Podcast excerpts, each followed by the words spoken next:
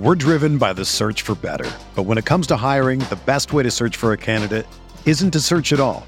Don't search match with Indeed. Indeed is your matching and hiring platform with over 350 million global monthly visitors, according to Indeed data, and a matching engine that helps you find quality candidates fast. Ditch the busy work. Use Indeed for scheduling, screening, and messaging so you can connect with candidates faster. Leveraging over 140 million qualifications and preferences every day, Indeed's matching engine is constantly learning from your preferences, so the more you use Indeed, the better it gets. Join more than 3.5 million businesses worldwide that use Indeed to hire great talent fast. And listeners of this show will get a $75 sponsored job credit to get your jobs more visibility at Indeed.com slash BlueWire. Just go to Indeed.com slash BlueWire right now and support our show by saying that you heard about Indeed on this podcast. That's Indeed.com slash BlueWire. Terms and conditions apply. Need to hire? You need Indeed. Another day is here, and you're ready for it. What to wear? Check. Breakfast, lunch, and dinner? Check. Planning for what's next and how to save for it? That's where Bank of America can help. For your financial to-dos, Bank of America has experts ready to help get you closer to your goals. Get started at one of our local financial centers or 24-7 in our mobile banking app. Find a location near you at bankofamerica.com slash talk to us. What would you like the power to do? Mobile banking requires downloading the app and is only available for select devices. Message and data rates may apply. Bank of America and a member FDIC. We are breaking down all aspects of Yankee baseball. This is the Bronx Pinstripe Show with your hosts, Andrew Rotondi and Scott Reinen. Let's go.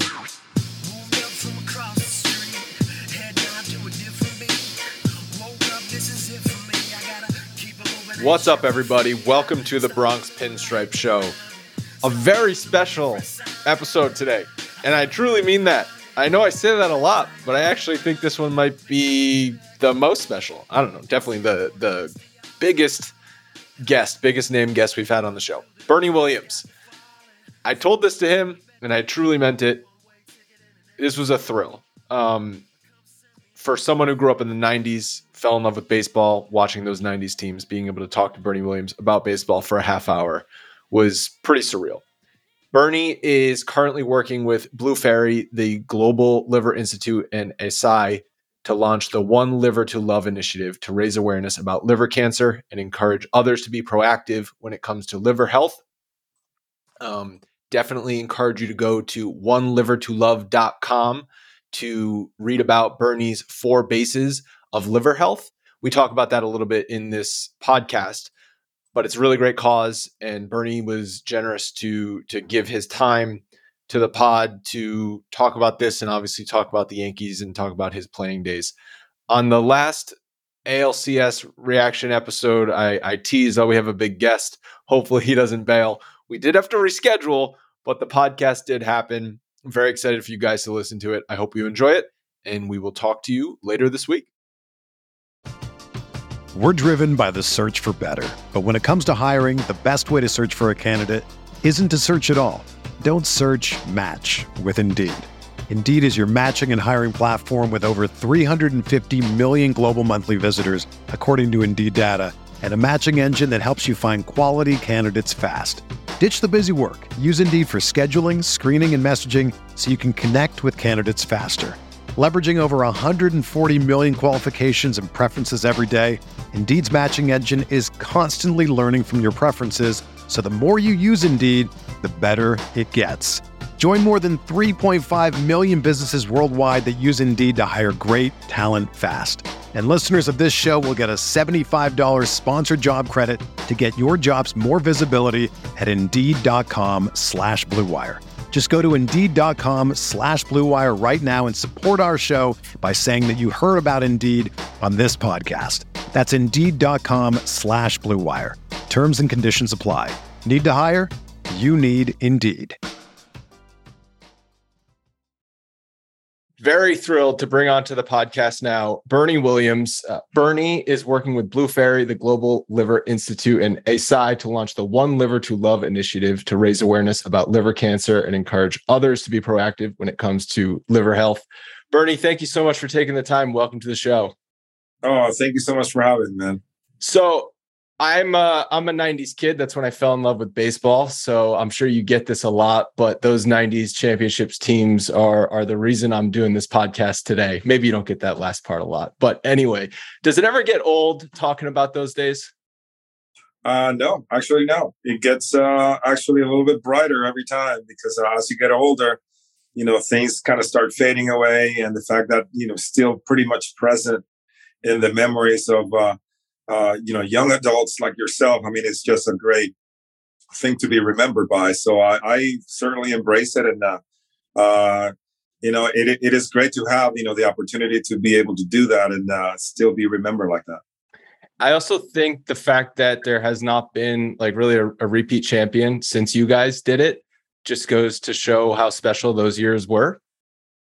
Yeah, those years were really special because of the fact that uh, you know, uh, is it was hard enough to win one, uh, and uh, to be in the playoffs and the in the post in the postseason every year. Uh, it was hard enough, but uh, we managed to win four out of five, uh, and then they actually managed to win uh, in, in 09 without me. So, but but it was, I mean, it, it just a testament to how hard it is, and how maybe as a team we were kind of spoiled, you know, to think that we were going to be there every year, and, and actually we basically spoiled the fans too to expect us to be there every year. And uh, you know, it's it's, uh, it's not an easy thing to do, but uh, great to be a part of that experience. Yeah, you guys might be a little bit to blame for the fans today expecting championship every single year because that's what you did for a good amount of time. Um, I don't know how close you are to any of the the current players. Uh, I am yeah, fairly close. I mean, I, am closer to the coaching staff than I would be to the players. Uh, I try to stay in contact with Aaron and, and Hensley Meulens was my old roommate and teammate in the minor leagues, and we actually came to the big leagues uh, together around the same time with the Yankees. Uh, and, uh, and a lot of these guys, you know, working in the front office. Now, actually, I have a better relationship now with uh, more of the uh, corporate side, uh, doing meet and greets, and uh, they put me like an old ox out to pasture. Uh, but it's, uh, well, but it's, it's cool. It's, it's, it's really cool thing to do too.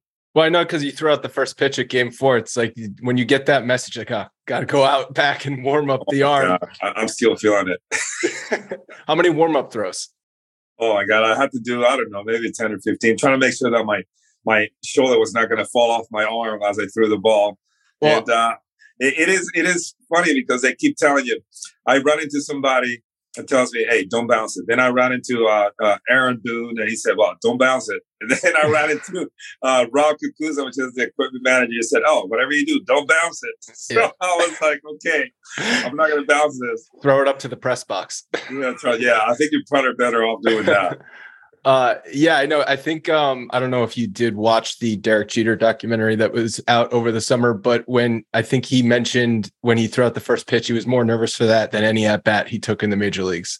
Yeah, yeah, it is true because I think you only have one shot to make it, and uh, you know most likely you want to be a strike, uh, and then it's basically how you set the tone, you know, for the rest of the, the night. You know, uh, you could be in the bloopers or you could be in the highlights. yeah, you could be like you could be like Fifty Cent throwing it throwing it sideways. Oh man, that that was not a good sign.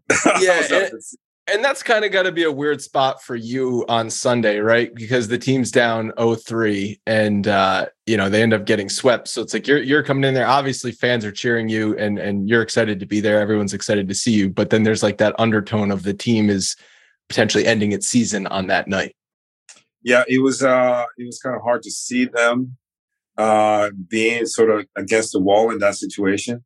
Uh, I um, man, uh, it just kind of I mean, regardless of that sentiment, I was uh, really glad to be there on the field and uh, sharing you know a moment with them.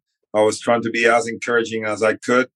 Uh, and uh, trying to get them see the game as you know for what it was. You know, just take it one pitch at a time. You know, one at bat at a time. And uh, uh I think they uh, they fought hard, but uh, unfortunately, they came out on the short end of that. It, so reportedly, they used the Red Sox 04 footage. I'm sure you've you heard about that before the game as motivation. Um, yeah, there were some rumblings. Uh, yeah, that was. What are your yeah. thoughts on that? I, I don't know. I mean, I, I, guess the point was that it has been done before. Yeah. uh, not necessarily, you know, against that team. Uh, of being the Yankees being, you know, on the on the short end of that particular situation. Uh, but uh, yeah, I mean, it was uh, uh, hard memories. I mean, as as much as I have great memories in, in my data bank, you know, all the world championships and all the uh, gold gloves and all that uh, individual and uh, collective accolades that we had, you know, those, the ones that you don't get are the ones that kind of stick out, you know, 03 against the Marlins and uh, 01 obviously against the Diamondbacks and 04 against the Red Sox. I mean, for me, those are the ones that I'm in. I kind of relive those, you know, uh, from time to time and try to figure out, you know, the things that I could have done better. But uh, now is water under the bridge, man, and uh, it's uh, it's just part of the the good and the bad and the, and the great that was, you know, thing that was playing with the Yankees. Yeah, I mean, I, I certainly that oh, the 04 is is a bad memory for for fans, and obviously much worse for for you guys as players. But it's it still does not, in my mind, cloud everything else that that happened in those those years. But I think it's you know it's cool for you because you came in when the team wasn't so great on on the on the way up. Then you were there for the dynasty, so you got to experience both winning and losing with the Yankees. Yeah, absolutely. It was uh I mean, you get to appreciate the good times once you have gone to through some of the bad times.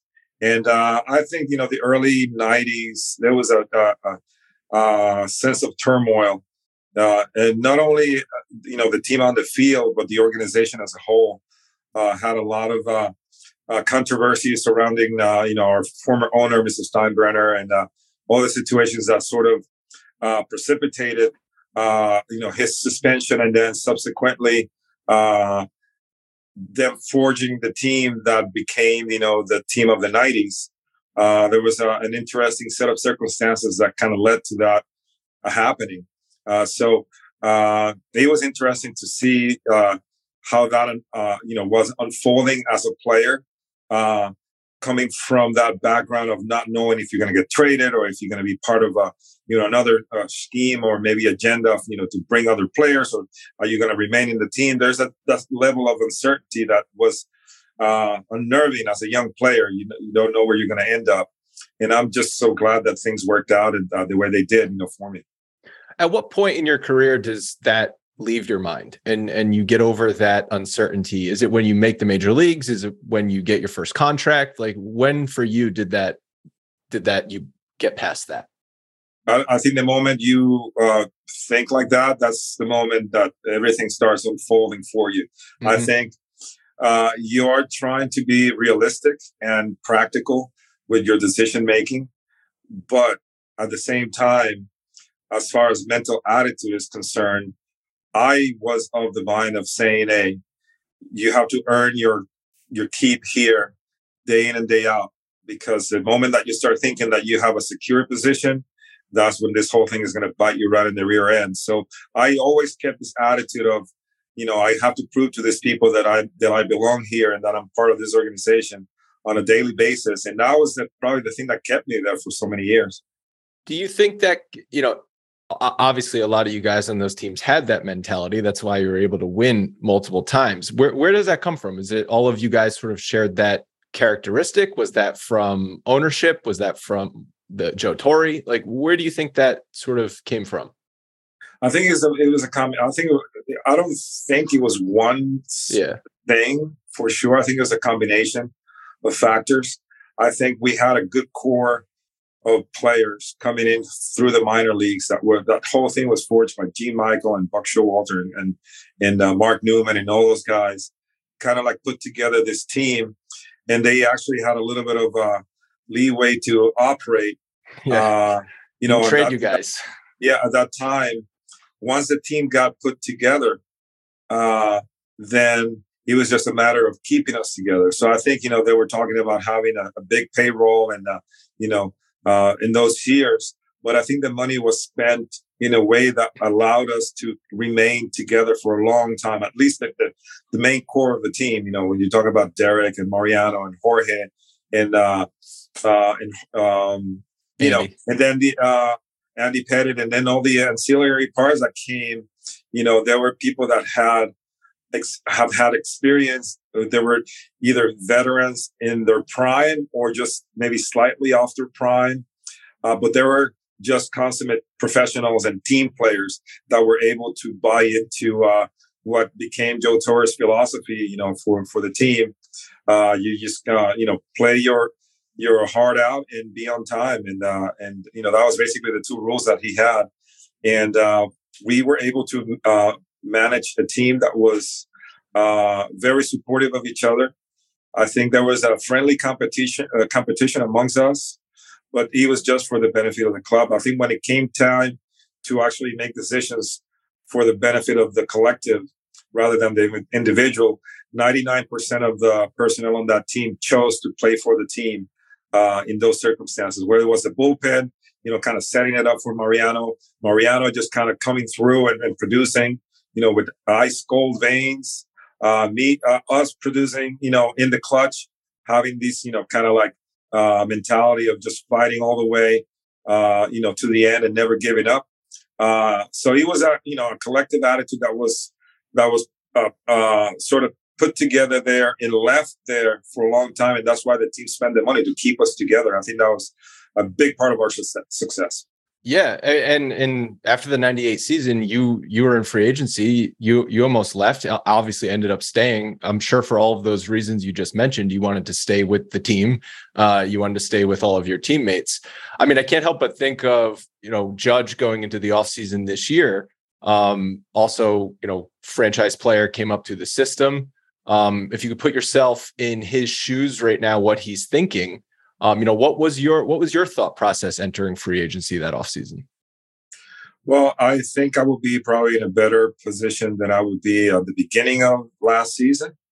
Uh, I think that uh, uh to me, uh, he had a conundrum to to say, well, would I take the security of a contract right now, or do I bet on myself because I think I'm maybe worth a little bit more than what they're offering me? And he, he chose the latter and uh, he led the bat. His bat and his fielding and his playing speak for itself. Uh, so now I think he's got all kinds of leverage, uh, you know, uh, to be in a, in a great position. Uh, and I think things are working even more in his favor because he knows that the Yankees are not the only uh, suitor. I mean, he has a lot, a lot of other options and a lot of teams that will be interested, interested in pursuing him as part of their organization. So I think the ball is in the court of the Yankees right now. They took the gamble on, you know, maybe just him not having the year that he would expect, but he actually had probably exceeded all kinds of expectations. You know, kind of tinkering with a, t- a triple crown and having probably just the best year that anybody could ever have in any moment in your career. And he just timed it in the way that I mean, he's just in, in his uh, year of his contract where he's about to probably make a, a, a lot of money right now uh, because of that decision that he made. And, and the Yankees have now have the challenge of uh, competing with all these other clubs to try to uh, keep him. Well, it's kind of a similar situation to you. You won the batting title in '98 and in your last year with the Yankees. So that was also a, a put up season for you. Uh, prove it to the team. Here's what I can do, sort of thing. Yeah, it, it was uh, interesting because I I think that uh, you know you get an opportunity to uh, you know negotiate what, while you're a free agent uh, when you think about it you know by the time you start signing and playing in the minor leagues you know maybe you're five years maybe six years in the mix and then you get to the big leagues it's not until technically speaking 12 years you know of your career when you're allowed to actually see what's out there and maybe uh, do a little bit of exploration to see if there's another opportunity out there that might be better for the you know from the one that you have. Uh, so I think every player that has an opportunity to become a free agent, I think it, it, it, they owe it to themselves to at least you know look into the possibility. Maybe they may not they may may not be uh, the grass may not be greener on the other side, but at the same time you want to make that decision of remaining in your team, knowing that you have ex, you know exhausted all the other options and you feel like that decision is the best one for you now correct me if i'm wrong but i believe you were most seriously considering also the red sox and the diamondbacks at that time right Yeah, those were the two most serious offers. I mean, I had, uh, I think it was uh, Mr. Duquette from uh, Boston at yep. the time. Uh, and then uh, I had a, a, tough one on uh, in the in Arizona because Buck Showalter was the one, the architect of that team subsequently ended up winning, you know, the championship in 2001. but at the time, he was there and uh, they flew me out to Arizona, and they had a locker with my jersey on it and all spotlighted, and it was very tempting. Uh, and uh, you know, sometimes I wonder uh, how my career would have turned, or what my career would have turned into had I made those decisions. Uh, but I mean, in all in all, I, I, cannot really second guess myself too much because uh, playing with the Yankees after my free agent year uh, we won again in 99 and then again in 2000. We were in the World Series in 2001 and then back in 2003. So, I mean, as a player, that's where you want to be. You want to have the opportunity to play in the postseason and hopefully in the World Series. And I had that and then some. I'm happy you stayed too. Just, just, just saying. Um, yeah. And then obviously 06, your career ends. Uh, did you want to play longer? I think I kind of wanted to play a little longer. Uh, I I don't know. I think you know it's the kind of like the same the thing that happens, which is I think in my mind inev- inevitably uh, that it is something that will happen whether you like it or not. And uh, I think it's just to say goodbye. Uh, there's always there's never a good moment to say goodbye because uh, as a player you you keep uh, telling yourself that you can do these things. Uh, and you get frustrated when people are not agreeing with you. uh, so it's hard to uh, kind of like say, you know what? I think this might be the end of this particular road, and it might be time to pick up on another one and and, and keep uh, living your life the way, the best way you can. Uh, but I mean, at the time, I felt like I probably have maybe one or two more years under my belt. But I had this other incentive of becoming uh, more artistic and uh, pursue uh, my music uh, with a little bit of a, a more seriousness intention uh, to it. So, uh, uh, you know, I wonder if I would have played maybe a couple more years, maybe my numbers would have been a little bit better. but at the same time, I'm glad that I made the decision that I made. Now I'm um, having a great time pursuing my music and all my different endeavors with charity things that I'm doing and, you know, trying to help the community. So it's a win-win. Yeah. So it sounds like, I don't know, maybe there was a little bit of um, bitterness at the time that the Yankees didn't want to bring you back, but obviously water under the bridge at this point. And, and yeah, no I think there's always a certain amount of bitterness because you, you, it's like, you know, it's, it's like I said before, you, you kind of keep telling yourself, you can do this, you can do this. But when you have, you know, the team not really believing in the same way that you are, then you know it's just one of those well if, if they don't want me to play for them then why should i keep pursuing this? Uh, so it was more like you know this other thing is calling me now uh, and it's it has been uh, my so one of my lifelong dreams and it's uh, very attractive right now. I get an opportunity to uh, reinvent myself and kind of go into this direction. Uh, so I mean, how lucky I am that I can pursue two different passions in one lifetime and uh, and still be you know try to be kind of decent at both. Better, than decent, Bernie. Better than decent. Uh, I want to I want to ask you a couple uh, rapid fire questions, um, and then we're definitely going to talk about the One Liver to Love initiative. Other than yourself, who did you want up most in a big situation in a postseason game? Uh, well, it depends. I mean, you talking about uh, a team that had a plethora of, of clutch hitters. I mean, in, any given moment in the history of that tenure, you have multiple people just kind of coming through when uh, and from the most unlikely places. I mean, you're talking about Shane Spencer, you know, in that series that he had. You talk about Paul O'Neill. You talk about obviously Derek Jeter.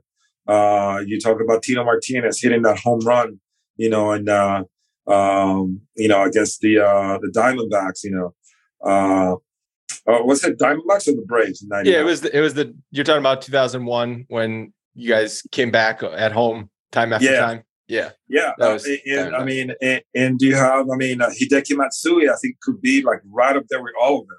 Uh, so I think we we had a we had a we did not have any uh, you know uh, uh, need for players coming out of the clutch in those in those times. Yeah. They may not be, may not be like the power sluggers that maybe uh, Judge or Stanton may be nowadays, but we could definitely work the count. We could definitely uh, uh, put some damage, and uh, it would be like you know like fire ants, you know, like everybody together yeah. on that on that lineup, you know, working the counts and uh, putting a lot of pressure on the defense.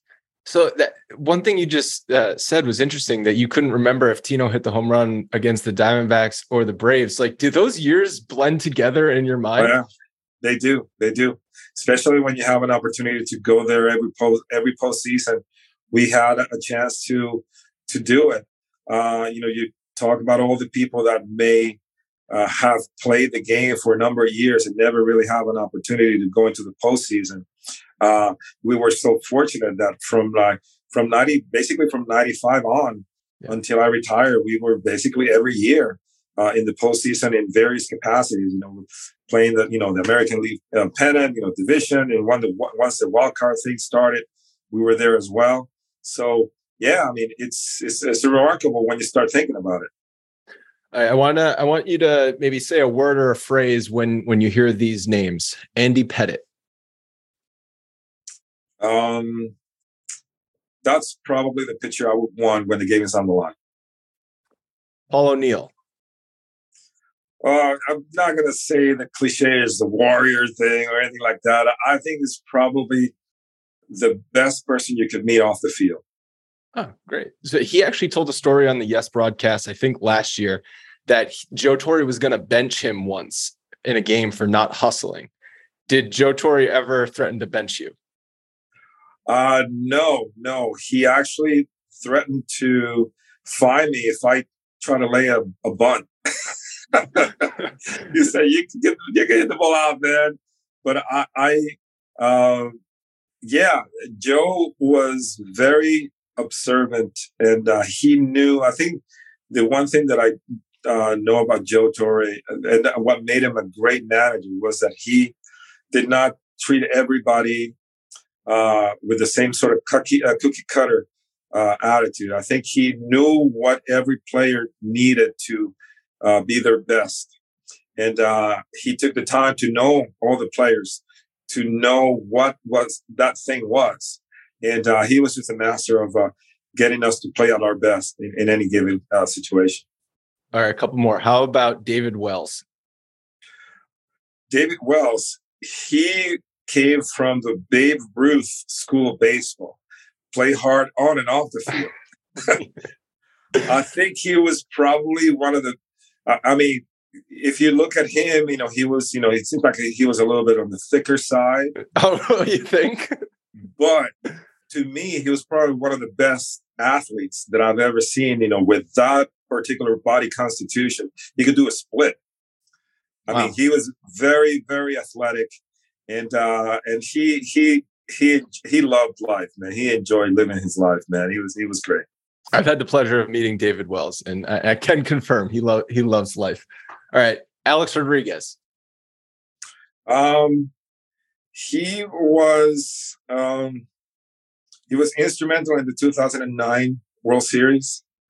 I I think his uh, his relationship with uh, Derek uh, deteriorated after he became a Yankee, which is kind of a, a an interesting uh, note. You know, uh, always played hard and uh, had a extensive knowledge about the game. I mean, he lived, dreamed, ate, slept baseball. That was his. Uh, he was very committed to to be a good player. Could you guys sense that relationship deteriorating as you were in the clubhouse together? Um, not really, because you you know you you, you have your own problems to deal with. You're not really well, worrying too much about what the person in, on your side is doing. Uh, but I, I, I definitely notice a certain isolation. Uh, you know, the both sides. You know, they didn't really want to uh, talk a little bit. Uh, you know, uh, when we were off the field. Uh, and uh, Alex had his group of people that he liked to hang out with outside of the uh, outside of the team. And Derek, uh, you know, had his guys, you know, that he would, you know, take out for dinner and uh, uh, and lunch maybe before the games. So I mean, they it's it's like you know what what they said. You don't get to choose your friends when you're in the team, but there is a certainly a mutual respect, uh, you know, from each side. Yeah, and uh, last one. What about Brian Cashman? Well, he has been, uh, you know, kind of like the uh, one of one of the architects of this Yankee dynasty, uh, you know, for a number of years. Um, he has seen you know the team change uh, through maybe about two or three generations of players. You know, from you start talking about you know when was the first time that he was there as an intern? I remember when it was it uh, mid '80s. Yeah, yeah, and I was that was probably my beginnings as a minor leaguer. So I saw him kind of go in and and going into the position.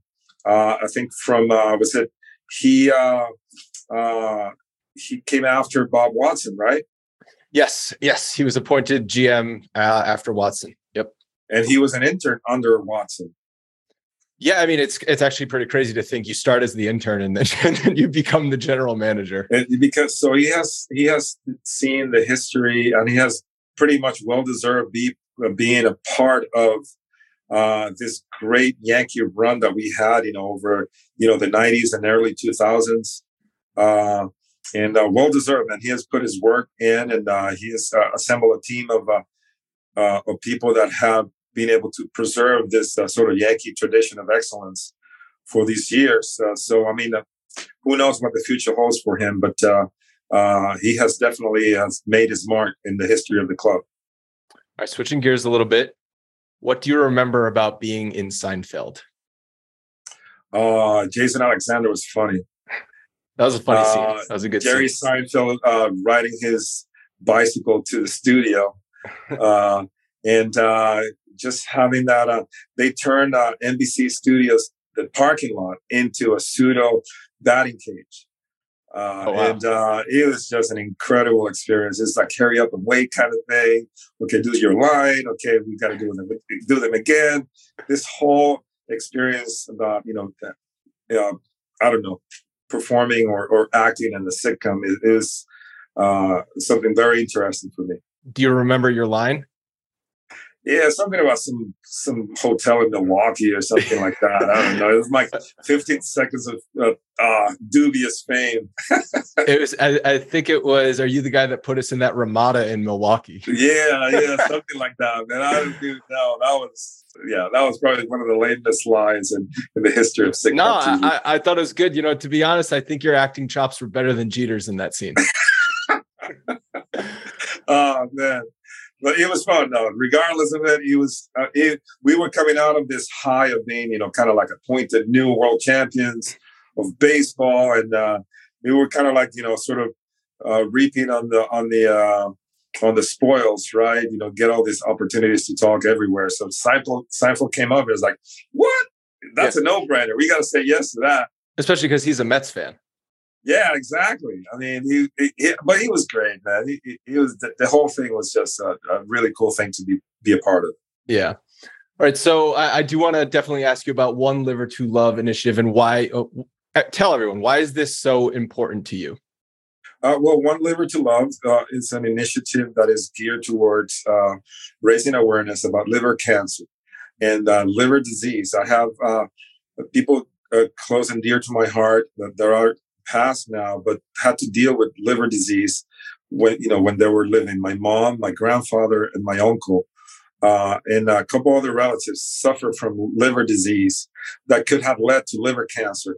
So uh, I had to deal with kind of as a young adult, you know, dealing with that, taking care of my mom, making sure that she had all her medications, and uh, she developed hepatitis C from a blood transfusion uh, back in the day.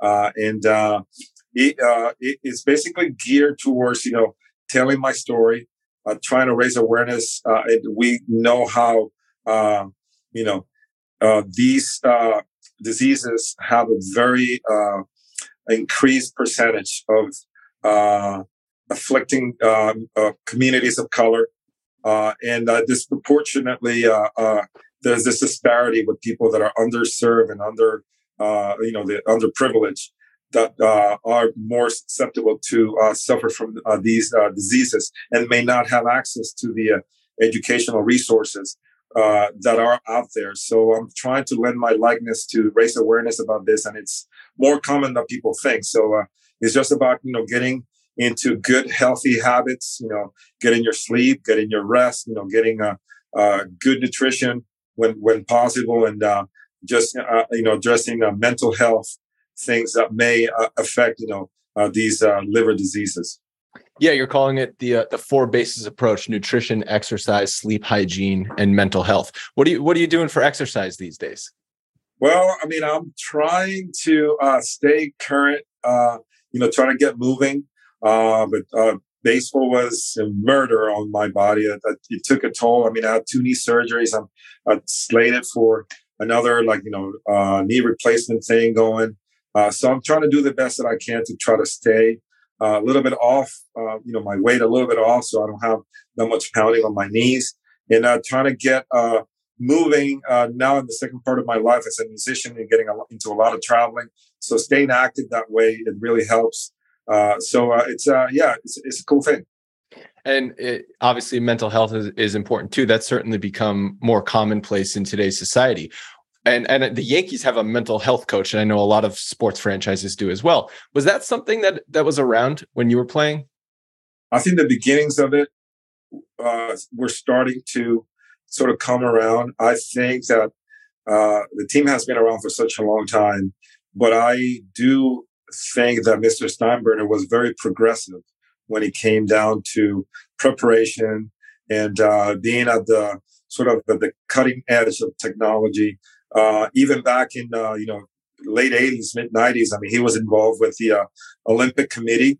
Uh, he had uh, scores of nutritionists and uh, mental health doctors come in and actually you know we were able to consult with them and you know talk about you know our nutritional choice choices and dealing with anxiety and, and part of the mental game that is so important as being a, a uh, you know, be, being a professional athlete, especially a baseball player, because you have to deal with adversity so often that uh, you, you're most likely to get down and be depressed and anxious about these things if you don't know how to handle them. Yeah. Well, Bernie, this was an absolute thrill for me. Thank you so much for for taking the time, and uh, hope everyone goes out and uh, definitely checks out One Liver to Love, and of course, follow Bernie. Thank you. Thank you so much, man. Thank you for having me. Hey guys, thanks for listening to the Bronx Pinstripe Show. Make sure you find us on iTunes and subscribe so you can get all new episodes directly onto your phone. If you do like the show, we'd love for you to take a minute and give us a five star rating and review in iTunes. It really helps us out and allows us to create more shows. We're on Twitter at Bronx Pinstripes and the same on Facebook. You can always find us there talking Yankee baseball. Thanks again, guys, for your support. Really appreciate it, and go Yankees.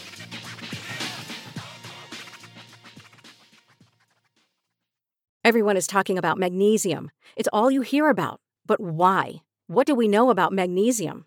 Well, magnesium is the number one mineral that 75% of Americans are deficient in. If you are a woman over 35, magnesium will help you rediscover balance, energy, and vitality. Magnesium supports more than 300 enzymatic reactions in your body, including those involved in hormonal balance. From functional medicine doctors to mental well being and female hormone experts, we all know that magnesium is the one mineral to improve all aspects of well being and health. But which one? Magnesium Breakthrough from Bioptimizers, the trusted choice recommended by leading experts with seven best absorbed forms of magnesium to ensure your body receives the support it needs for overall well being. Go to bioptimizers.com slash balance today and use code BALANCE10 for 10% off. Support your journey to wellness at B-I-O-P-T-I-M-I-Z-E-R-S dot com forward slash balance. Magnesium Breakthrough from Bioptimizers, your foundation to optimal health and vitality.